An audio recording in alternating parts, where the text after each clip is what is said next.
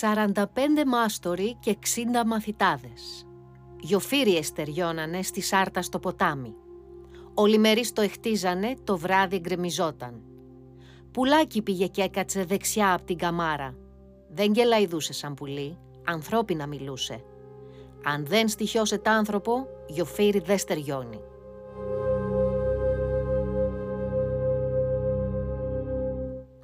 Είναι σαν να σας βλέπω. Έχετε σμίξει τα φρύδια, τα μάτια σας έχουν μισοκλήσει και μια απορία χορεύει στο μυαλό σας. Γιατί απαγγέλει τη σάρτα στο γιοφύρι; Ποιο podcast ακούω; Το σωστό ακούτε. Οπότε παιδιά μου, για μαζευτείτε, η Έλλη Ήμο έχει να σας πει σήμερα μια ιστορία.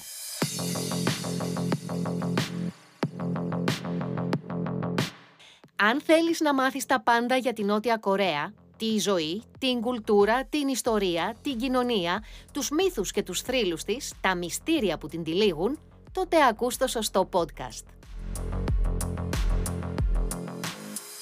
Είμαι η Ελισάβετ Κυρίτσι και σας καλωσορίζω στο πρώτο special επεισόδιο του The K Factor. Στο εξής τις Πέμπτες, που κανονικά δεν θα έπρεπε να ακούτε κανένα επεισόδιο, θα μοιράζομαι μαζί σας μια ιστορία κυρίως από τη λαογραφία τη μυθολογία, δηλαδή μύθους, θρύλους και ανατριχιαστικές πραγματικότητες της Νότιας Κορέας. Ας πούμε πως κάπως έτσι θα σας φέρω σε επαφή με την άλλη Κορέα. Σήμερα λοιπόν επέλεξα να σας μιλήσω για το Ίντζου, τις τελετουργικές ανθρωποθυσίες κατά τις οποίες τα άτυχα θύματα θάβονταν στα θεμέλια κατασκευών, ώστε να διασφαλιστεί η σταθερότητά τους. Τι σας θυμίζει; Καταλάβατε τώρα γιατί έπαθα δόμνα Σαμίου; Δεν είναι λοιπόν μόνο η Ελλάδα όπου στο παρελθόν, σύμφωνα με τη λαογραφία πάντα, πρωτομάστορες αναγκάζονταν να χτίσουν στα θεμέλια γεφυριών ή όπου αλλού ανθρώπους, καμιά φορά και αγαπημένους, ώστε να στεριώσουν αυτά τα γεφύρια, αλλά η φρικτή αυτή ας την πούμε συνήθεια ήταν πραγματικότητα και μάλιστα είχε τελετουργικό χαρακτήρα σε δεκάδες χώρες του πλανήτη, μεταξύ αυτών και στη Νότια Κορέα. Στη γειτονική Ιαπωνία, για παράδειγμα, το φρικιαστικό αυτό έθιμο ονομαζόταν χιτομπάσιρα, δηλαδή ανθρώπινη κολόνα ή ανθρώπινο στήριγμα, ενώ στην Κορέα το βρίσκει κανείς, αν το αναζητήσει, ως ίντζου. Ώρα για ιστορία. Πριν από περίπου 1600 χρόνια, όταν η Σίλα είχε κυριαρχήσει πάνω στο Γκουγκόριο και το Μπέκτσε, ένα νέο παλάτι άρχισε να χτίζεται στην Γκιόντζου, στη νοτιοανατολική ακτή της Κορεατικής Χερσονήσου. Το όνομα του κάστρου Wolsong, το κάστρο του φεγγαριού. Έπρεπε να είναι μεγαλοπρεπές, να στέκει αγέροχο για να τονίζει την υπεροχή και την ισχύ του νεοσύστατου, ενοποιημένου πια βασιλείου της Σίλα, γι' αυτό και οι εργάτες δούλευαν πυρετοδός κάτω από τις διαταγές των πρωτομαστόρων. Αφού τελείωσαν το στρώμα των θεμελίων του επιβλητικού δυτικού προμαχώνα, ένα στρώμα φτιαγμένο από χαρμάνι χώματος και κοχυλιών, οι επικεφαλείς, αν και ήξεραν ότι από μηχανολογικής άποψης το συγκεκριμένο σημείο είχε ολοκληρωθεί, δεν μπορούσαν να βγάλουν από το μυαλό τους πως μάλλον θα χρειαζόταν και κάτι παραπάνω για να στεριώσει η μεγαλοπρεπής αυτή κατασκευή. Θα χρειαζόταν ανθρώπινη θυσία. Ποιος όμως θα θαβόταν στα θεμέλια για να στεριώσει όχι μόνο το καινούριο παλάτι, αλλά σημειολογικά και η πρώτη δυναστεία που ενοποίησε τα τρία βασίλεια; Ποιος θα γινόταν θυσία; Έπρεπε να περάσουν πολλά χρόνια μέχρι να μάθουμε τελικά όχι ποιος, αλλά ποιοι στήριξαν το βασίλειο που είχε καθήκον να τους προστατεύσει. Το 2017 οι αρχαιολόγοι που εργάζονταν στις ανασκαφές του Wolsong στην Gyeongju βρέθηκαν μπροστά σε ένα ανατριχιαστικό θέαμα. Είχαν άραγε μπροστά τους τη ζωντανή απόδειξη των λαογραφικών διηγήσεων, αλλά και τις απαντήσεις στις φήμες πως οι πρόγονοί τους εκτελούσαν ανθρωποθυσίες. Και αυτό γιατί εκεί, στα θεμέλια του δυτικού προμαχώνα, να σημειωθεί πως μόνο τα ερήπια του κάστρου σώζονται πια, ξαπλωμένοι δίπλα-δίπλα βρέθηκαν δύο ανθρώπινοι σκελετοί. Τα εργαστήρια πήραν φωτιά.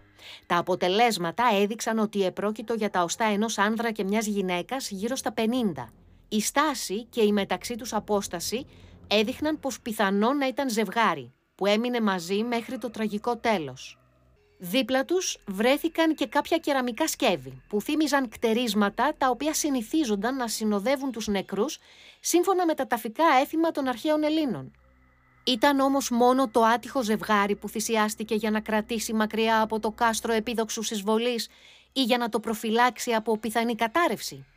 Όχι βέβαια, αφού οι εκπλήξεις δεν σταμάτησαν εδώ. Η απορία των αρχαιολόγων σχετικά με το πόσοι μπορεί να είχαν θυσιαστεί προκειμένου να ανεγερθεί το κάστρο απαντήθηκε το 2021 όταν άλλος ένας σκελετός και μάλιστα μόλις μισό μέτρο από εκείνους του ζευγαριού βρέθηκε στα θεμέλια του κάστρου του φεγγαριού. Ήταν ένας σκελετός ύψους μόλις ενός μέτρου και 35 εκατοστών. Και αν και στην αρχή θεωρήθηκε πως επρόκειτο για κορίτσι, τελικά τα εργαστηριακά αποτελέσματα απέδειξαν πως τα οστά ανήκαν σε μια ενήλικη τελικά γυναίκα. Όπως και το ζευγάρι, έτσι και το τρίτο θύμα, σύμφωνα με τους ερευνητές, προερχόταν από κατώτερη κοινωνική τάξη. Και οι τρεις τους, για τους οποίους η έρευνα έδειξε πως θαύτηκαν την ίδια χρονική στιγμή, ήταν υποσυτισμένοι, καθώς τα οστά τους και τα δόντια τους αποκάλυψαν διατροφικές ελλείψεις. Η γυναίκα που βρέθηκε το 2021 φορούσε κοσμήματα από γυάλινες χάντρες, σκουλαρίκια και ένα βραχιόλι. Μη φανταστείτε, ευτελή, χωρίς καμία πολυτέλεια, ενισχύοντας έτσι την άποψη ότι είχε ταπεινή καταγωγή. Οι έρευνες επίσης έδειξαν ότι και οι τρεις τους σφραγίστηκαν στα θεμέλια μετά τον θάνατό τους χωρίς όμως να έχει αποσαφινιστεί ακόμη ο τρόπος με τον οποίο θανατώθηκαν.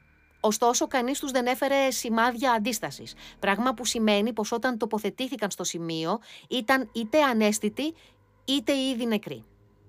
Οι επιστήμονες ελπίζουν πως θα καταφέρουν να εξάγουν DNA και κάποια στιγμή ίσως μπορέσουμε να γνωρίσουμε καλύτερα τα τρία θύματα της θυσίας. Ίσως να τους αποδώσουμε και αξιοπρεπείς ταφικές τιμές, ώστε να ηρεμήσουμε τις βασανισμένες τους ψυχές. Η λαογραφία δείχνει πως οι άνθρωποι θυσιάστηκαν για να κατευνάσουν τους θεούς και να τους παρακαλέσουν να προστατέψουν τις κατασκευές ώστε να διαρκέσουν πολύ, δήλωσε μέλος της ερευνητικής ομάδας των αρχαιολόγων που πήραν μέρος σε αυτές τις ανασκαφές. Δεν πήγε και πολύ καλά αυτό ωστόσο. Σε ό,τι αφορά τις ανθρωποθυσίες του Wall Song, του κάστρου του φεγγαριού, είναι ίσως από τις ελάχιστες που έγιναν για να στεριώσουν κτίσμα. Αφού οι πιο συνηθισμένες στην Κορέα ήταν εκείνες στις οποίες τα θύματα θάβονταν ζωντανά μαζί με τον νεκρό βασιλιά είτε με κάποιο μέλος της κοινωνικής ελίτ. Σας θυμίζει λίγο αρχαία Αίγυπτο αυτό; Όμως, οι τρεις σκελετοί της Γκιόντζου αποτελούν την πρώτη ζωντανή απόδειξη των μύθων που ήθελαν ανθρώπους να χτίζονται σε κτίρια, φράγματα ή πηγάδια για να στεριώσουν τα θεμέλια τους. Αφού λοιπόν έχουμε τα πρώτα μακάβρια ισχυρά στοιχεία για την ανθρωποθυσία του Βόλσονγκ, μήπως είναι πραγματική και η θυσία του αγοριού που βρήκε μαρτυρικό θάνατο προκειμένου να χαρίσει γλυκό ήχο στη θεϊκή καμπάνα του μεγάλου βασιλιά Σόγκ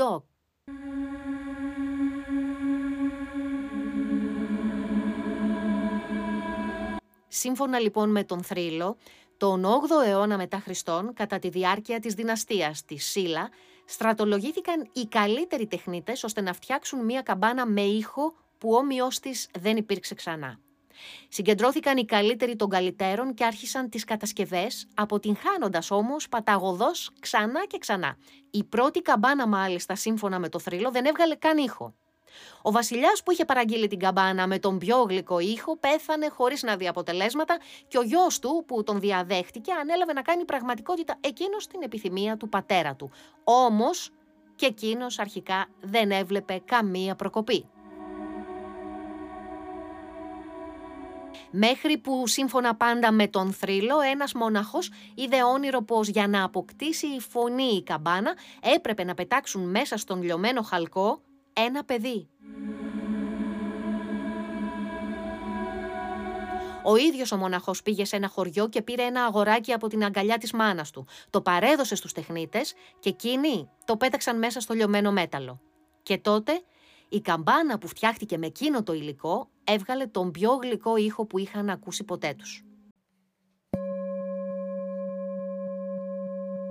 Μάλιστα πολλοί στο χτύπημά της άκουγαν τη λέξη «όμιλε» ή «έμιλε» που στην αρχαία Σίλλα σήμαινε μητέρα και κάπως έτσι άρχισε να ψιθυρίζεται πως ήταν η φωνή της ψυχής του παιδιού που φώναζε τη μητέρα του.